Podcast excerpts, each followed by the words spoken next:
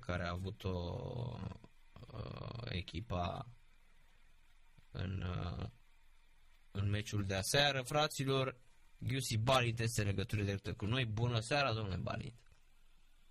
Bună seara! Și felicitări în primul rând pentru, uh, hai să zicem, victoria asta categorică în fața FCSB-ului. Așa o numesc eu, ca om care s-a uitat la meci. A, mulțumesc, mulțumim. Uh, culmea, meciuri uh, nereușite în fața unor echipe mult mai slab cotate și în fața cea mai informă echipă până seară. Um, cel puțin repriza a doua a fost impecabilă, UTA, adică fără greșeală. Nu aș merge chiar până acolo încât să spun că am avut meciuri nereușite împotriva unor echipe mai slab cotate. Până la urmă, fiecare meci are istoricul lui, dar este adevărat că au fost rezultate care nu ne-au mulțumit și care poate erau mai la îndemână împotriva unor adversari, cel puțin pe hârtie, mai slab cotați. Dar nivelul jocului nostru cred că a fost destul de bun și dacă în alte meciuri ne-a lipsit șansa și în unele meciuri chiar am fost dezavantajați uneori în mod flagrant de arbitri, el cumva s-au aliniat toate, pentru că trebuie să recunoaștem, am avut și doza de șansă necesară pentru ca să câștigi uh, un asemenea joc. Uh, mă refer și la faza primului gol, autogolul lui Tam. Uh, mă refer și la faptul că am avut un portar care a avut câteva intervenții în niște momente cheie ale jocului. Uh, cred că și golul 2, chiar și golul 3 au fost marcate de asemenea în momente psihologice care au înclinat balanța, cel puțin din, din punct de vedere mental și apoi, bineînțeles, ca rezultat au înclinat balanța către noi. Uh, dar uh, e important că am reușit în cele din urmă să corelăm și jocul bun cu rezultatul și chiar împotriva unui adversar care, cum spunea și dumneavoastră, un adversar în mare formă, cu uh, forță ofensivă, calitate individuală, un adversar puternic din toate punctele de vedere. Da, cu toate astea că uh, suntem uh, uh, așa la 24, aproape 24 după meci, Uh, faze foarte bine lucrate, adică mă uit și la golul, uh, golul de 2 la 1, uh, pasa aia lui Bata excepțional pentru Postolachi și cum scapă Postolachi. Apoi, uite, o reală surpriză puștiu ăsta pe care îl urmăresc Rareș Pop, că 2005 dacă nu mă înșel născut și chiar, chiar arată așa, are hai, nu să ne apucăm să lăudăm, dar are, are, hai să-i spun, pedigree de fotbalist. Că a jucat așa fără, fără trac, s-a văzut, s-a văzut cumva. Astăzi mai greu găsim fotbaliști la vârsta lor care să joace așa în fața unora mult mai titrați. Da, așa este. Legat de Rareș, e clar că este un copil cu potențial foarte bun, un copil cu o personalitate aparte pentru vârsta lui, extrem de echilibrat pentru, pentru vârsta lui și care, iată, a devenit foarte rapid o certitudine, nu neapărat la, la nivelul echipei noastre, cât la nivelul ligii întâi.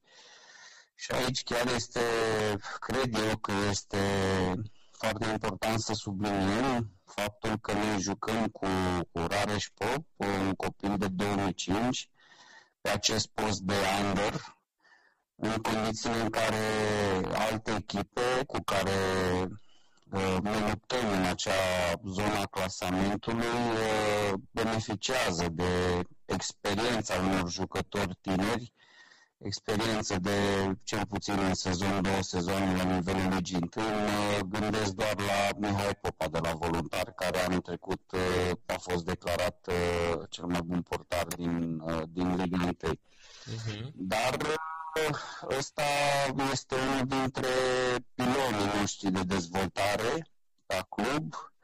Tot timpul suntem foarte atenți la dezvoltarea tinerilor din Academia noastră.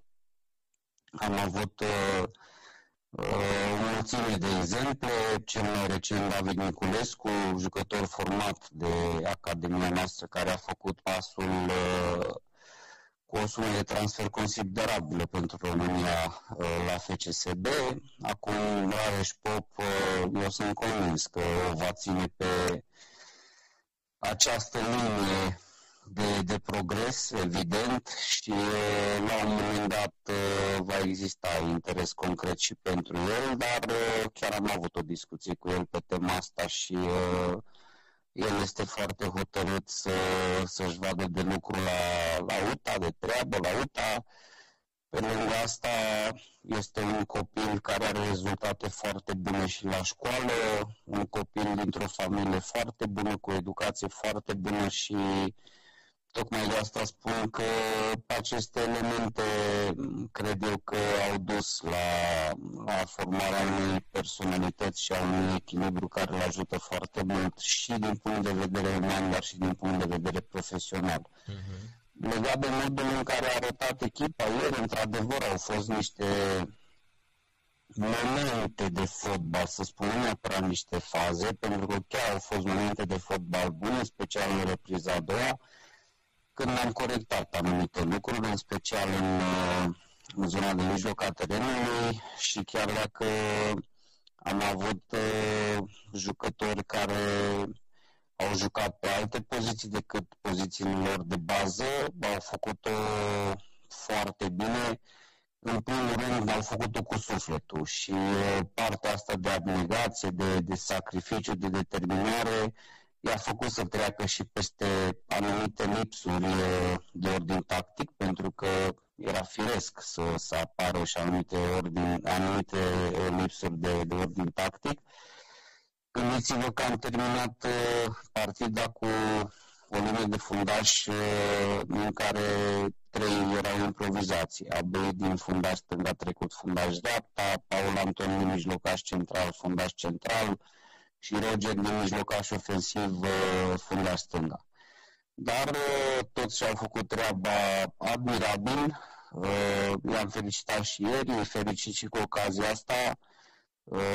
Cred că meciul ăsta poate reprezenta un punct de cotitură pentru noi, nu neapărat ca importanța punctelor, pentru că nu mișcăm clasamentul foarte mult, cât pentru faptul că demonstrăm, în primul rând nouă ne demonstrăm că putem să, să facem meciuri foarte bune și rezultate foarte bune împotriva unor echipe puternice. Pentru că, iată, suntem uh, la finalul unei uh, perioade de 8 zile, 9 zile în care am jucat cu Faru, CFR Cluj, FCSB, și cred că în multe momente din uh, aceste trei meciuri uh, am fost cel puțin la nivelul adversarului. Cu Faru am pierdut, zic eu, nemeritat. La CFR Cluj cred că știți povestea, după o primă repriză adevărat mai modest, uh, a fost o repriză secundă pe care am controlat în totalitate și cred eu că meritam mai mult din acel meci. Și ne bucurăm că, iată, ne-am încheiat săptămâna cu cu o victorie concludentă împotriva celor de la FCSB. Deci v-ați mai liniștit că uh, uh, niciodată nu ați așa de nervos cum ați fost în seara meciului, după meciul cu CFR. Ați avut așa o... Așa este. Nu sunt mândru de ieșirea pe care am avut-o după acel meci. Nu vreau să mă întorc la, la momentul respectiv, uh-huh. dar uh, e greu de, e greu de acceptat. Uh, nu știu dacă neapărat pentru mine. Nu îmi place să cred despre mine că sunt un tip calm, un tip echilibrat și un tip care își controlează destul de bine emoțiile, dar uh, ce s-a întâmplat la, la meciul cu CFR a fost subliniat de toți specialiștii din lumea fotbalului, au fost niște chestii evidente și până la urmă noi încercăm să ne facem treaba cât mai bine ca antrenori, dar avem și noi emoțiile, trăirile noastre și trecem prin niște stări care de multe ori ne, ne duc așa către către o graniță destul de sensibilă, unde sănătatea noastră este pusă în pericol. Vă spun sincer că nu am avut momente deloc ușoare, nici eu personal, nici noi ca grup, ca echipă, și tocmai de aia este foarte important modul în care am reacționat cu toții, într-un interval de timp foarte scurt, în trei zile, practic, am reușit să ne, să ne mobilizăm cu toții exemplar și uh, să, să facem uh, un meci mare aseară și să reușim să câștigăm împotriva FCSB-ului. Uh-huh. Asta în condiții în care pe arbitrii nu i-am niciodată afectați. Asta e o chestie, o discuție, am mai spus eu, că poate ar fi un, un moment să facem ca în Germania, să vină să explice după fiecare meci, mai ales când au greșit, au voie să dea interviuri, să spună, domne, să-i vedem dacă iau și inteligența emoțională și intelectuală de a explica uh, de ce greșesc în halul ăsta. Că e clar că eu nu zic că e rea intenție sau că e... Pur și simplu eu cred că sunt foarte slab pregătiți. Asta este părerea mea. Bun, eu și de multe ori, pentru că eu tot timpul am spus că această sarcină a arbitrilor este foarte dificilă. Sunt obligați să ia decizii în fracțiuni de secunde, în condiții de, de presiune maximă, de miză enormă câteodată și e automat în momentul în care nu ești suficient de concentrat sau nu ai o poziționare bună, poți, poți face greșeli. Dar atunci pentru ce s-a mai implementat varul? Pentru că la mine aici este marele semn de întrebare uh, dacă avem acest sistem de asistență prin arbitraj video, uh, menirea lui este tocmai aceea de a elimina eventualele greșeli care pot apărea în timpul meciurilor, greșeli care pot influența decisiv uh, anumite rezultate. Uh-huh. Și atunci, în momentul în care vedem că în VAR se validează niște greșeli evidente, adică, nu știu, greșeli care se văd de pe bancă, în, în dinamica jocului, efectiv am văzut lucrurile că nu stăteau așa cum, cum au fost uh, fluierate de către arbitru și în momentul în care vezi că decizia greșită a arbitrului este validată și de către VAR, atunci e clar că, cum am spus atunci, ne crapă ceva în cap. Adică mm-hmm. sunt întrebări care nu își găsesc răspunsurile și munca noastră practic se duce pe, pe apa sâmbetei și mai presus de asta gândiți-vă că în urma unor asemenea meciuri pot fi nenorocite cluburi întregi, pot fi, nu știu, oameni care mm, suferă pentru echipe, suporteri de, de diferite vârste, de diferite generații, pe un asemenea meci, nu știu, pot pierde ani de zile în miga secundă sau știu eu, se pot întâmpla anumite uh, nenorociri din punct de vedere sportiv care să atragă și alte repercursiuni și de ordin financiar, pentru că știm foarte bine ce înseamnă uh, o eventuală retrogradare din punct de vedere financiar pentru uh, o echipă din România ca impact la nivelul bugetului. Mă refer la drepturile TV care mm-hmm. sunt uh, adică diferențele sunt uriașe între, între primul eșalon și uh, Liga a doua. Apropo, că aminteați, l-aminteați pe Miculescu și îl cunoașteți foarte bine, l-ați pregătit. Uh, uh, voiam să vă întreb, de ce credeți că nu se adaptează la nivelul la care a reușit-o Denis Mann, de exemplu, să o facă? Pentru că el momentan pare că nu intră, uh, nu joacă postul pe care juca la UTA, Uh, nu are încrederea de la UTA, nu știu, ce credeți că se întâmplă? Eu n-aș putea să fac o analiză, să spunem, obiectivă, pentru că eu nu cunosc toate detaliile legate de procesul de pregătire. Eu văd lucrurile, cel puțin în momentul actual, la fel cum le vedeți și dumneavoastră, la fel cum le vede foarte multă lume, doar din exterior. Uh, însă pot face o comparație cu David Niculescu de la UTA din primul sezon de, de Liga 1, unde aș putea spune că există destul de multe similitudini cu David Niculescu din acest sezon de la FCSB, tocmai prin uh, aceste momente de inconstanță în randament. Uh, e drept, uh, mediul în care a fost David Niculescu la UTA a fost cu totul altul, deoarece acolo în acel sezon de, de primă ligă exista răbdare, exista un context în care uh, toată lumea îi acorda încredere, nu numai lui, bineînțeles, uh, tuturor jucătorilor, dar uh, categoric a avut liniștea necesară pentru a, pentru a progresa și pentru a elimina aceste momente de inconstanță din randamentul individual.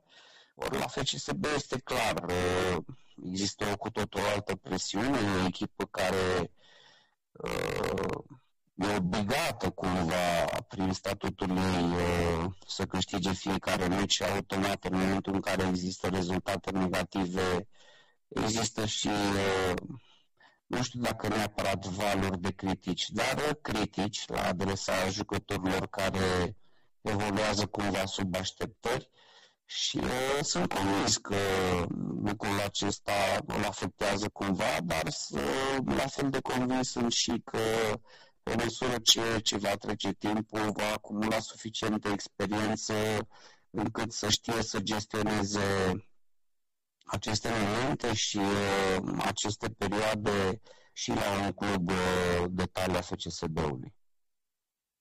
Domnule Balint, tot amintim de fotbaliști de-a lungul anilor care au uh, crescut în uh, fotbalul la Rădean. E clar că acolo, în zona Aradului, da, în uh, lupta asta cu Banatul, cu Timișoara, rivalitatea care există de atâția ani, UTA a tot produs fotbaliști. Și totuși UTA, în momentul de față, după ce FR Cluj FCA, deci este a treia ca număr de fotbaliști străini în lot. E o discuție foarte ciudată, în condițiile în care vine un antrenor, își face jumătate de echipă de străini, mai vine un alt antrenor, mai aduce și la niște străini. E, e o problemă că se spune că străinul trebuie să facă diferența, dar la noi străinul stă pe bancă și nu prea face diferența.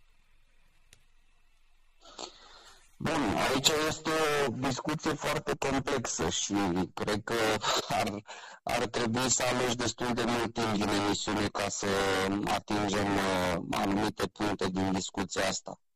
În primul rând, uh, ar trebui să ne uităm la uh, diferența valorică dintre peșaloanele din România diferența valorică din, dintre uh, Liga 3 către Liga 2, Liga 2 către, către Liga 1.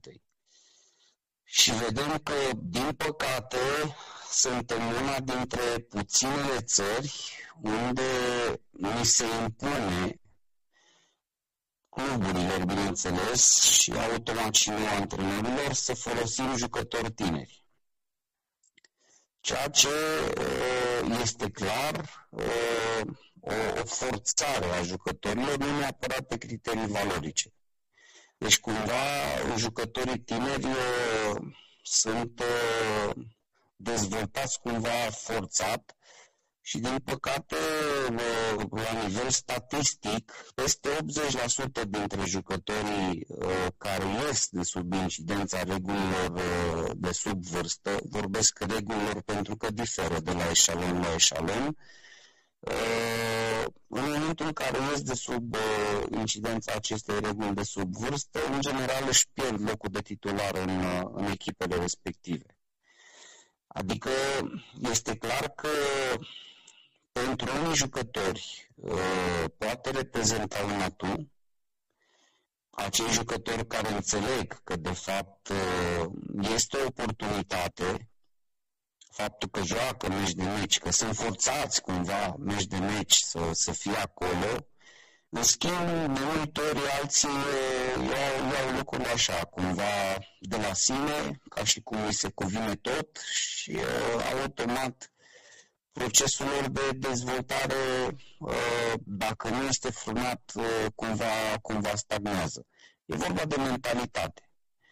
Aici vorbim. Până la urmă, dacă discutăm de dezvoltarea jucătorilor uh, români, ar trebui să vedem exemplul Gică Hagi și Academiei uh, Farului Constanța, o academie care uh, are potențialul să facă o selecție la nivel național. Adică acolo la fiecare grupă de vârstă găsim copii uh, din toată țara, bineînțeles, atrași de brandul Academiei, atrași de condițiile de pregătire, atrași de, de potențialul de dezvoltare implicit.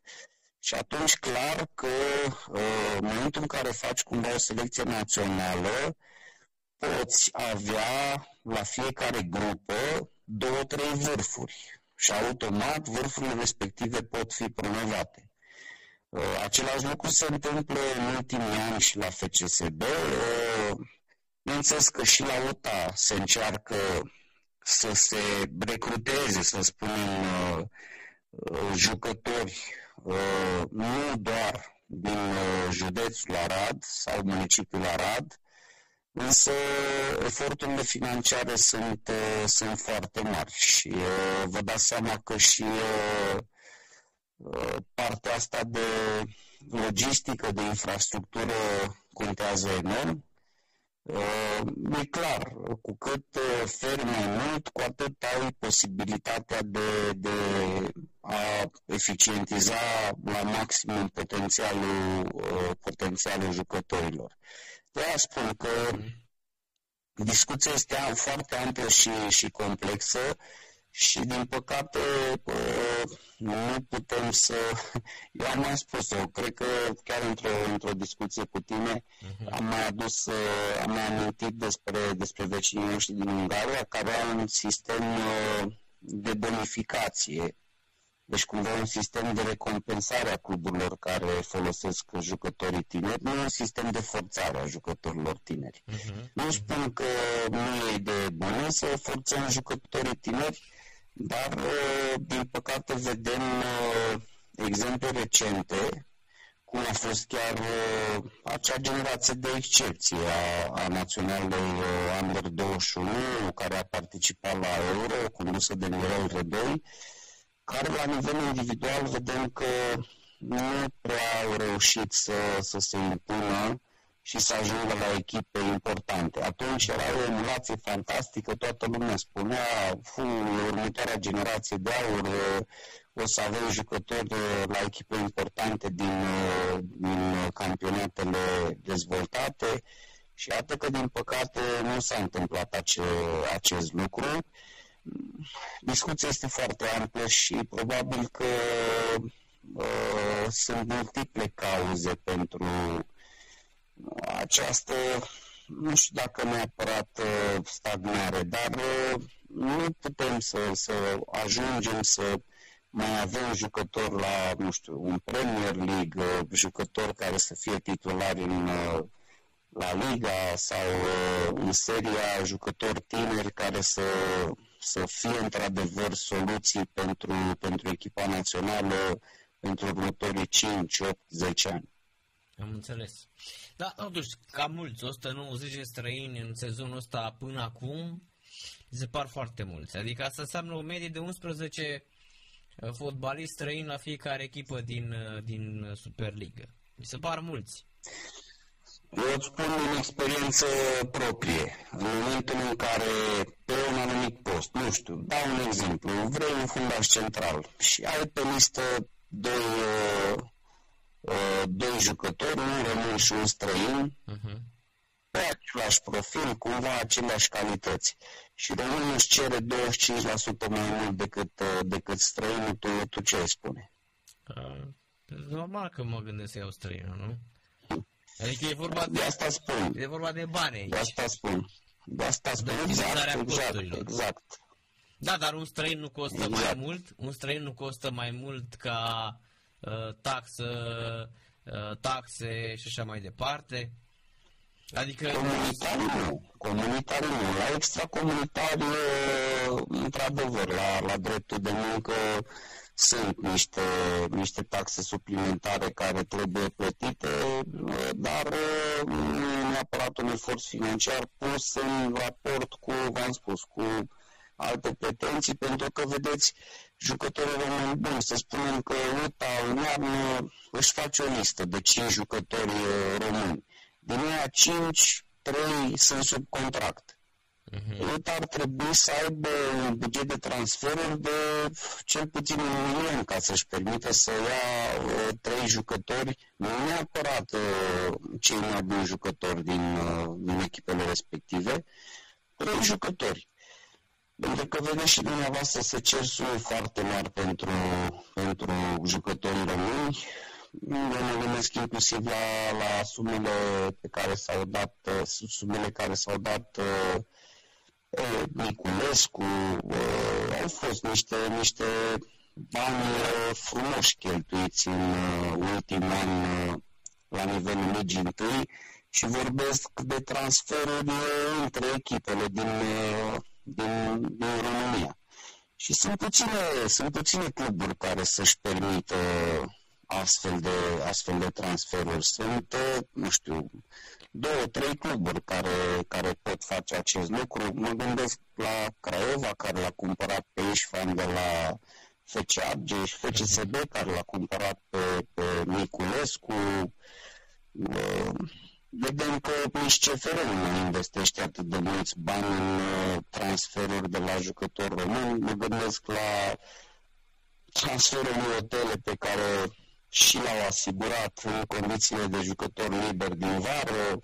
Am înțeles că și pe Căbuz l-au, uh, l-au acontat uh, tot așa din vară. Da. Adică probabil că și ei se uită din ce în ce mai mult la, la acest aspect la modul în care își pot eficientiza uh, cheltuielile și cum pot să-și asigure serviciile unor uh, jucători de calitate fără să investească foarte mult în sume de transferuri.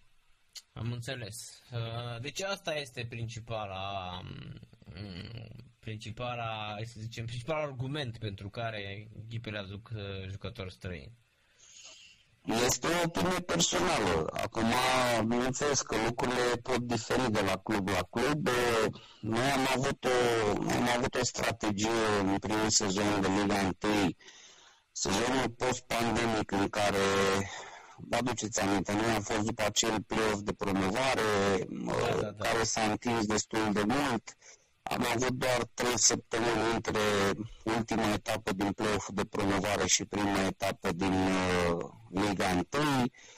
Uh, efectiv n-am avut timp să facem nici măcar pregătire, dar înainte să punem la punct o strategie de transferuri cu un scouting uh, foarte eficient, în condițiile în care foarte, foarte mulți jucători uh, erau cu 4, 5, 6 luni de stat în casă în perioada pandemiei.